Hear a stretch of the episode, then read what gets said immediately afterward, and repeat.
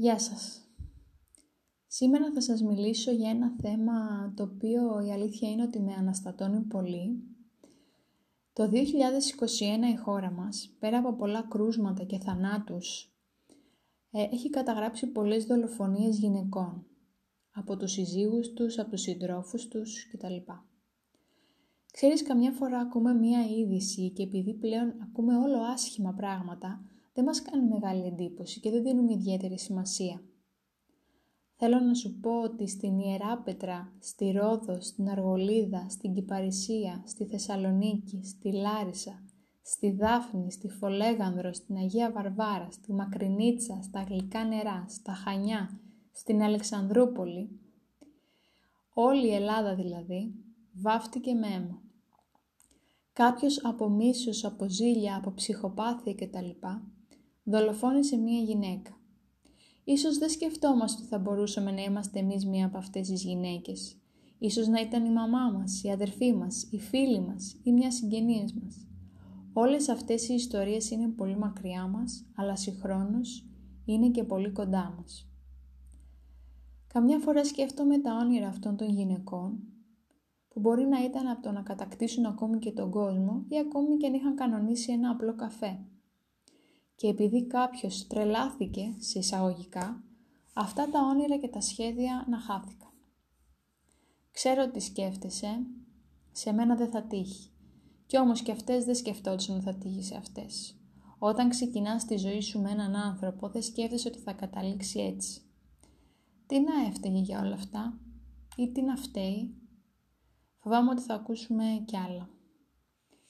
Οι σκέψεις μου αυτή τη στιγμή είναι πραγματικά μαύρες και κρύες. Δεν ξέρω γιατί αποφάσισα να μιλήσω για αυτό το θέμα. Ξέρω ότι στις πρώτες γυναικοκτονίες απλά πάθαινα ένα σοκ. Σκεφτόμουν πώς μπορεί ένας άνθρωπος να το κάνει αυτό το πράγμα. Τώρα όμως αρχίζει και με τρομάζει όλο αυτό.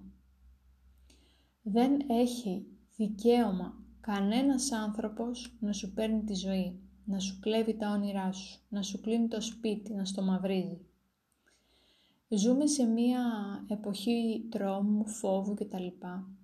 Ξέρετε, πρόσφατα διάβασα κάπου, έλεγε ότι τα 200 χρόνια από την Επανάσταση δεν, θα, δεν ε, μας βρήκαν και τόσο ελεύθερους.